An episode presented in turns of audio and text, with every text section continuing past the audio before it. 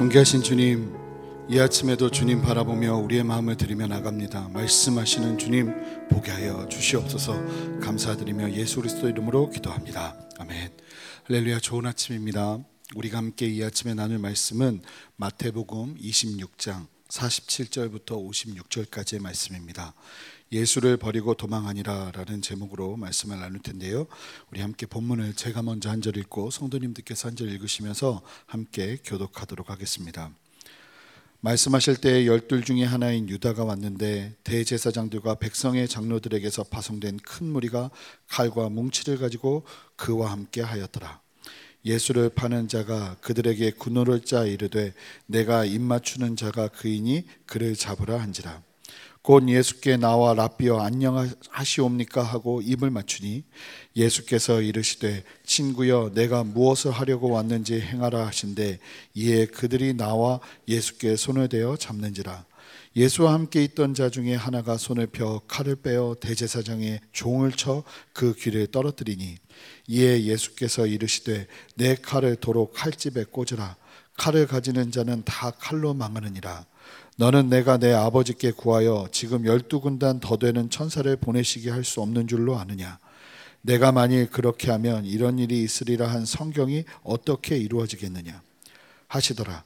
그때 예수께서 무리에게 말씀하시되 너희가 강도를 잡는 것 같이 칼과 뭉치를 가지고 나를 잡으러 나왔느냐? 내가 날마다 성전에 앉아 가르쳤으되 너희가 나를 잡지 아니하였도다. 그러나 이렇게 된 것은 다 선지자의 글을 이루려 함이니라 하시더라. 이에 제자들이 다 예수를 버리고 도망하니라. 아멘.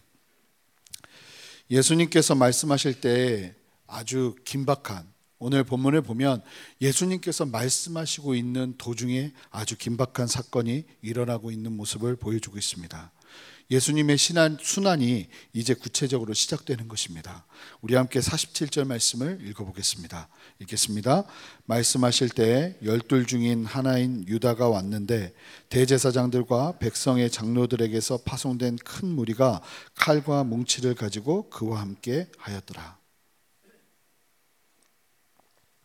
예수님의 제자 12명 중에 하나인 유다와 함께 큰 무리가 칼과 뭉치를 가지고 왔다고 말합니다. 여기서 말하는 큰 무리는 사내들인 서기관들과 평의원 그리고 바리새인들의 하속들, 성전 경비대였던 사람들 그리고 고용된 그 지방에 고용된 건달들 그리고 로마군 다수가 속해 있다고 보고 있습니다.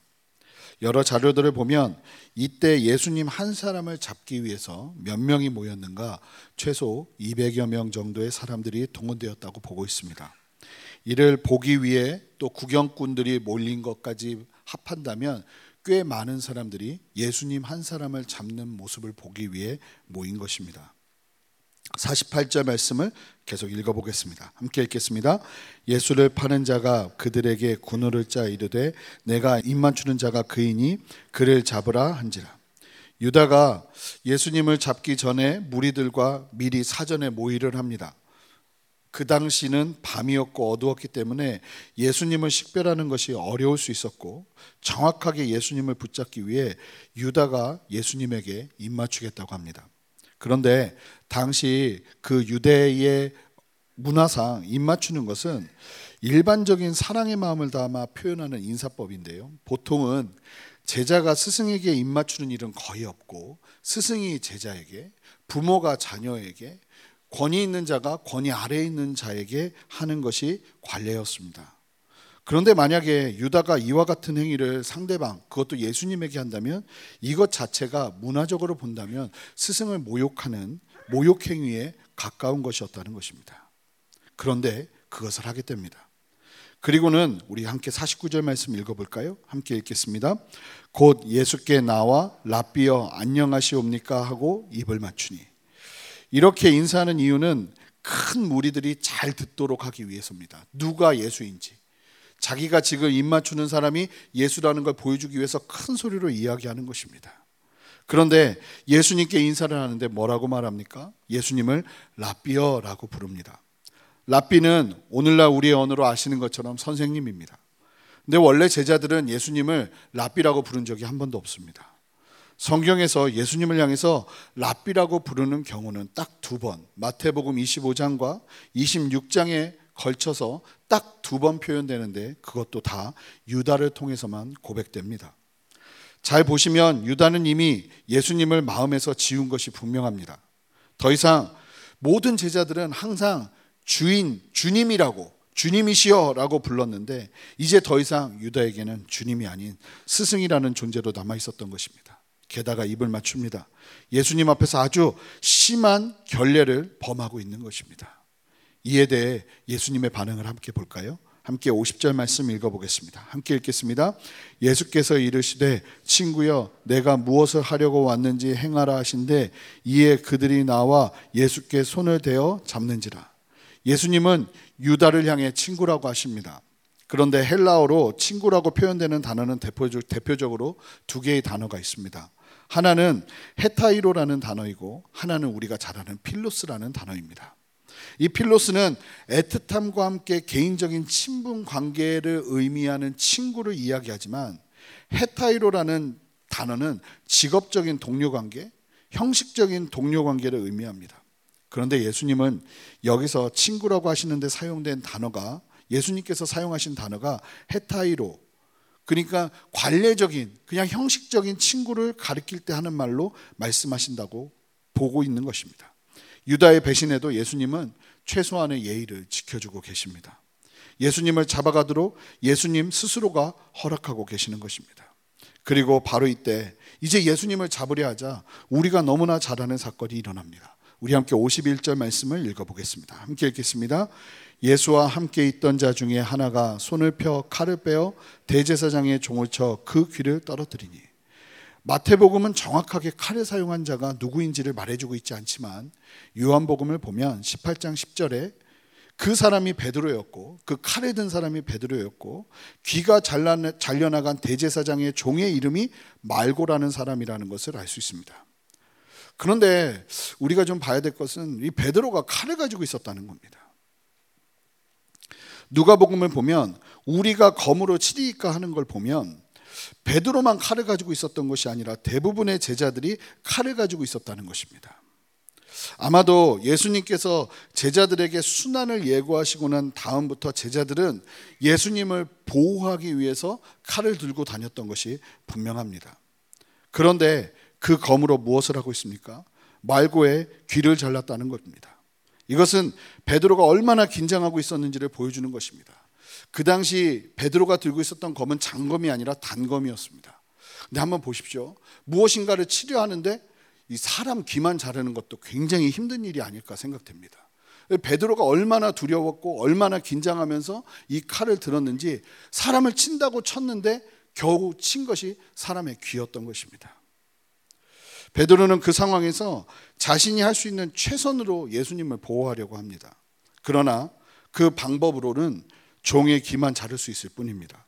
그러자 예수님께서 놀라운 말씀을 하세요. 우리 함께 52절 말씀을 읽어보겠습니다. 함께 읽겠습니다. 이에 예수께서 이르시되 내 칼을 도로 칼집에 꽂으라. 칼을 가지는 자는 다 칼로 망하느니라. 칼을 칼집에 꽂으라 하십니다. 다른 복음서를 보면 예수님께서 말고에 떨어진 귀를 다시 붙여주시는 기적까지 보여주십니다. 그러면서 말씀하시는 것 같아요. 칼을 가지는 자는 다 칼로 망한다고 하시면서 칼을 집어 넣으라고 하시는 겁니다. 이것을 잘못 이해해서 무조건 문자적으로 해석해서 평화주의에 관한 말씀으로만 보는 것은 무리가 있습니다. 지금 예수님께서 하시는 말씀의 요점은 베드로는 지금 이 상황에서 검을 사용하면 안 된다는 겁니다. 예수님께서 이어서 말씀하시죠. 우리 53절 읽어볼까요? 함께 읽겠습니다. 너는 내가 내 아버지께 구하여 지금 열두 군단 더 되는 천사를 보내시게 할 수 없는 줄로 아느냐. 지금 예수님이 뭐라고 말씀하세요? 예수님은 만약에 검을 든다면 지금 당장이라도 일반 사람 한 사람이 능히 대적할 수 없는 천사, 그것도 그 천사들의 무리를 열두 군단, 당시 로마에서 한 군단은요 보병이 최소한 6천 명이 넘어야 했고 말은 700필 이상이 되어야 했습니다. 그러니까 거의 만 명에 가까운 사람들이 한 군단이었다는 것입니다. 12군단 12만 명. 12만의 천사들을 지금이라도 당장 지금 예수님 앞에 예수님을 잡기 위해 온 사람들의 숫자가 몇 명입니까? 고작 200명입니다. 200명을 능히 제압하고도 많은 남을 그런 하나님의 능력이 이미 예수님에게는 있다고 말씀하시는 것입니다. 그런데 왜 예수님은 그 능력을 사용하지 않으시는 것일까요? 이제 예수님께서 아주 중요한 말씀을 하십니다. 우리 함께 54절 말씀을 읽어보겠습니다. 함께 읽겠습니다. 내가 만일 그렇게 하면 이런 일이 있으리라 한 성경이 어떻게 이루어지겠느냐 하시더라.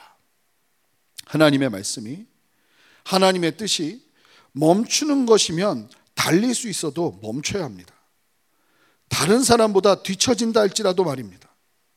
하나님의 말씀이 달리라 하시면 최선을 다해서 달리면 됩니다. 이때 우리의 달림 위에 하나님의 능력이 함께하게 됩니다. 오늘 말씀을 보면서 하나님께서 우리에게 주시는 메시지가 두 가지가 있다고 저는 보았습니다. 첫 번째, 나의 방식으로 하나님을 위해 살 수 없다는 것을 아는 것이 필요하다는 것입니다. 베드로가 예수님을 아무리 위한다고 해도 실제 할 수 있는 것이라고는 말고의 귀를 자르는 소동만 일으킬 뿐입니다. 내가 내 힘으로 할 수 있는 일은 말고의 귀를 자르는 일밖에 없다는 것입니다. 그렇게 나의 방식만으로 하나님의 뜻을 이루어 드릴 수는 없는 것입니다. 물론 우리가 세상의 지식과 세상의 노력으로 하나님께 쓰임 받을 수 있는 준비는 어느 정도는 할 수 있지만 우리의 방식만으로는 분명한 한계가 있다는 것입니다. 그리고 그것으로는 절대 하나님의 뜻을 이루어 드릴 수 없습니다. 세상의 눈에는 미련해 보여도 절대 우리는 하나님의 말씀과 그 뜻을 따라 순종하며 살아야 하는 것입니다. 예수님처럼 예수님께서 가시신 능력대로 세상의 이치대로 할 수 있는 것을 내 뜻대로 하게 된다면 어떻게 성경이 이루어지겠냐는 것입니다. 하나님이 주신 능력을 내 마음대로 내가 원하는 곳에서만 사용한다면 어떻게 주의 말씀과 주의 뜻이 우리의 삶 가운데 이루어지겠냐는 말입니다. 우리가 예수님을 믿고 따르면서 정말로 우리가 기억하고 배워야 될 것, 그리고 우리의 자녀들에게 가르쳐 줘야 될 것은 네가 가진 능력을 네가 원하는데 네 뜻대로 사용하면 안 된다는 것을 가르쳐야 하고 우리도 그것을 배워야 한다는 것입니다. 예를 들면 다윗이 그러한 사람이었죠. 하나님께서요 다윗을 왕으로 기름 부시고 난 다음에 첫 번째로 주셨던 시험이 있었습니다. 그 시험은 할 수 없는 현실의 눈을 뛰어넘는 위대한 하나님의 일을 경험하라는 것이었어요. 그리고 그 시험의 제목이 바로 골리앗이었습니다. 골리앗은 사람의 힘으로는 능히 제압할 수 없는 너무나도 너무나도 강력한 견고한 성과 같은 사람이었습니다. 그런데 그때 다윗은 눈에 보이는 상황을 바라보는 것이 아니라 하나님의 능력을 의지해서 내가 할 수 없는 그 일을 하는 경험을 하기 시작합니다. 그런데 그 놀라운 시험을 통과하고 난 다음에 하나님이 그 다음에 다윗에게 주시는 두 번째 시험 문제가 우리를 이상하게 만들어요. 아, 좀 이상한 것 아닌가? 이런 생각을 하게 만들어요. 하나님께서 두 번째 다윗에게 주신 시험은 이런 내용입니다. 할 수 있을 때 하지 않는 삶, 그 삶을 살 수 있냐고 하나님은 다윗을 시험하세요. 사울의 공격이었죠. 사울의 공격에 대해서 다윗은 충분히 맞설 수 있었지만 다윗은 하나님의 기름 부음 받은 자를 내가 죽일 수 없다며 그 자리를 피합니다. 할 수 있지만 하지 않는 하나님 때문에 하지 않는 그것 때문에 엄청난 고통을 앞으로 10여 년을 넘게 다윗은 경험해야 합니다. 그러나 다윗은 그 상황에서 한치의 망설임 없이 하나님 앞에서 내가 할 수 있는 것들을 하지 않는 일들을 하기 시작합니다. 다윗뿐입니까? 사도 바울도 그러합니다. 모든 것을 할 수 있는 하나님의 능력이 그에게 있었습니다. 심지어는 죽은 사람도 바울이 기도할 때 살아나는 역사가 있었습니다. 유도고라는 사람이 그랬죠. 그런데 바울은 그 모든 것을 할 수 있는 그때에 어디로 갑니까? 죽음의 자리로 갑니다. 사랑하는 성도 여러분, 예수 믿는 삶은 목회자들만 그렇게 사는 것이 아닙니다. 특별히 부르심 받은 사람들만 그렇게 사는 것이 아닙니다. 예수 믿는 모든 사람들의 삶은 자신이 하고 싶은 것 다 하면서 사는 삶이 아니라 하나님의 말씀이 이루어질 수 있도록 나를 드리면서 절제하면서 순종하는 삶을 살아내야 한다는 것입니다. 그 절제가 저와 여러분 모두에게 있으시기를 주님의 이름으로 축복합니다. 내가 할 수 있을 때에 내가 무엇인가 할 수 있다고 생각하는 그때에도 하나님의 말씀을 이루기 위해서 하는 것이 좋은가 하지 않는 것이 좋은가를 고민할 수 있는 거룩한 고민이 저와 여러분 모두에게 있어야 될 줄 믿습니다. 오늘 말씀이 주는 두 번째 메시지는 예수님의 뜻을 잘 파악하고 있어야 한다는 것입니다. 잘 보면 예수님께서 계속 강조하셨어요. 순환에 대해서 말입니다. 나는 순환 받을 거고 죽어야 된다. 그리고 부활해서 하나님이 말씀하신 부르심을 이루어야 된다. 그 이야기를 제자들에게 계속 했습니다. 꼭 그 일이 이루어질 것이고 그 일을 위해 내가 왔다고 말씀하세요. 그런데 제자들이 그렇게 그 말씀을 듣고도 예수님의 뜻이 그들에게 안 들어가요. 제자들이 그렇게 그런 말씀을 듣고도 자기의 뜻과 생각과 욕심이 너무 견고해서 예수님의 그 뜻이 그들의 마음 가운데 전달되지 않습니다. 그러자 결국 어떤 일이 일어납니까? 베드로는 계속해서 뭐라고 그러냐면 결코 그리 될 수 없다고 합니다. 예수님은 죽으실 수 없다고 합니다. 결국 말고의 귀나 자르는 쓸모없는 일을 벌이고 예수님의 그 십자가 고난의 일에 방해가 될 뿐입니다. 예수님을 위한다고 하는데 그 위함이 순전하게 주님의 뜻을 이해하고 함께 바라보며 나아가지 못하고 적당하게 나의 뜻이 섞여서 예수님의 뜻과 섞여 있으면 그 상태에서 예수님을 따를 때 어떤 일이 일어나는지를 오늘 아주 명확하게 보여주고 있는 것입니다. 잘 보십시오. 제자들이 얼마나 간절하게 예수님을 지키고 싶어 했는지 모릅니다. 베드로도 결단코 결단코 예수님을 배신하고 싶지 않았습니다. 그런데 예수님의 뜻을 잘 파악하지 못하고 내는 열심이 얼마나 위험한 것인지를 우리가 보는 거예요. 우리 함께 56절 말씀 읽어볼까요? 함께 읽겠습니다. 그러나 이렇게 된 것은 다 선지자의 글을 이루려 함이니라 하시더라. 이에 제자들이 다 예수를 버리고 도망하니라. 예수님을 다 버리고 도망합니다. 얼마나 중요한가요? 예수님의 뜻을 정확하게 이해하고 파악하고 그 뜻에 따라 순종하는 것이 얼마나 중요한가요? 그렇다면 그 중요한 예수님의 뜻이 왜 제자들의 귀에 그토록 안 들린 것일까요? 지금 복음서에서 보여지는 제자들과 사도행전에서 이제 놀랍게 하나님의 일을 이루는 제자들을 볼 때 열정이나 노력이나 헌신에 있어서 즉 사람이 할 수 있는 최선에는 큰 차이가 보여지지 않습니다. 똑같아요. 정말 예수님을 위해서 살고 싶어 하는 열정, 그리고 자세, 그리고 노력 다 똑같아요. 그런데 중요한 차이가 있죠. 어떤 차이가 있습니까? 바로 성령 하나님입니다. 성령 하나님을 통해서 예수님을 온전히 경험하고 주의 뜻을 온전히 이해하여서 주파수가 맞춰지고 나니까 그들의 열심에 하나님의 놀라운 기름 부심이 함께하면서 시너지 효과가 막 일어나기 시작해요. 오늘날도 교회에서 예수님을 사랑하지 않는다고 말하는 사람이 누가 있겠습니까? 다들 너무나 귀한 헌신을 가지고 하나님께 헌신하죠. 그런데 결과를 보면 주님을 사랑한다고 하는데 오히려 예수님의 뜻과 다른 나름 열심히 한다고 했는데 돌아보니까 말고의 귀나 자르고 있고 하나님의 일을 오히려 그르치고 있는 경우가 주변에 얼마나 많이 있습니까? 목회자분들도 장로님들도 집사님들도 교사분들도 하나님을 위해서 헌신한다는 분들도 반드시 두 가지가 있어야 됩니다. 열심과 성령 안에서 주시는 성경적인 방향성이 함께 있어야 한다는 것입니다. 이 두 가지를 온전하게 가지고 있는 사람들이어야 하나님을 제대로 섬겨낼 수 있어요. 적당히 내 생각과 내 뜻이 살아있으면 정말 중요한 예수님의 말씀이 안 들릴 수 있습니다. 예수님은 이 땅에 죽으러 오셨어요. 그런데 그 중요한 의미가 제자들에게 안 들려요.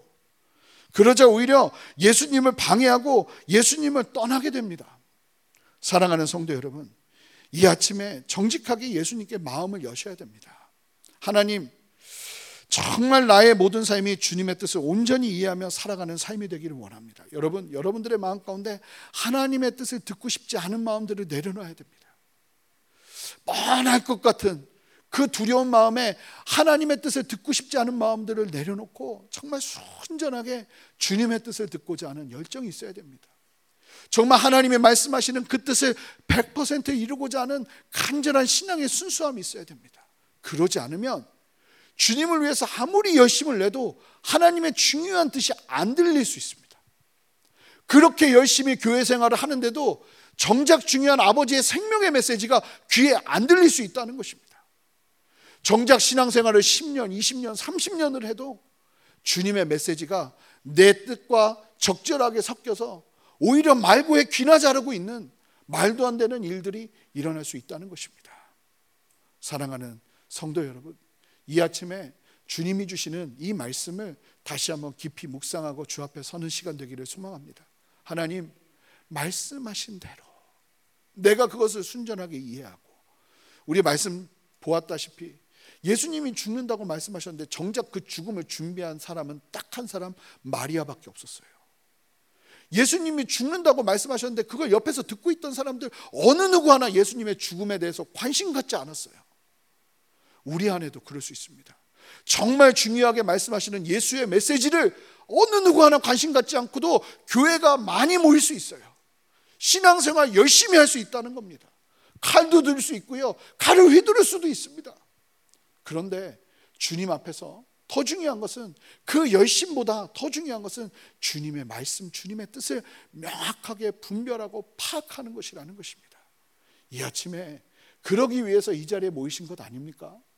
주님의 뜻이 어디에 있는지, 하나님의 뜻이 어디 있는지, 그 목마름 가지고 나갈 때 주께서 우리에게 주시는 은혜가 있으리라 믿습니다. 함께 기도하겠습니다.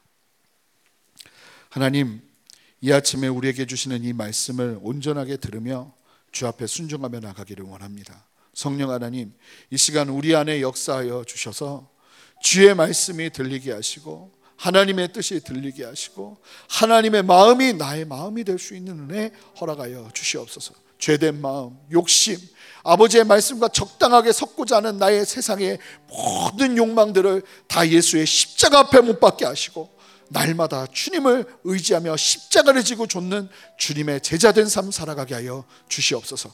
감사드리며 예수 그리스도 이름으로 기도합니다. 아멘.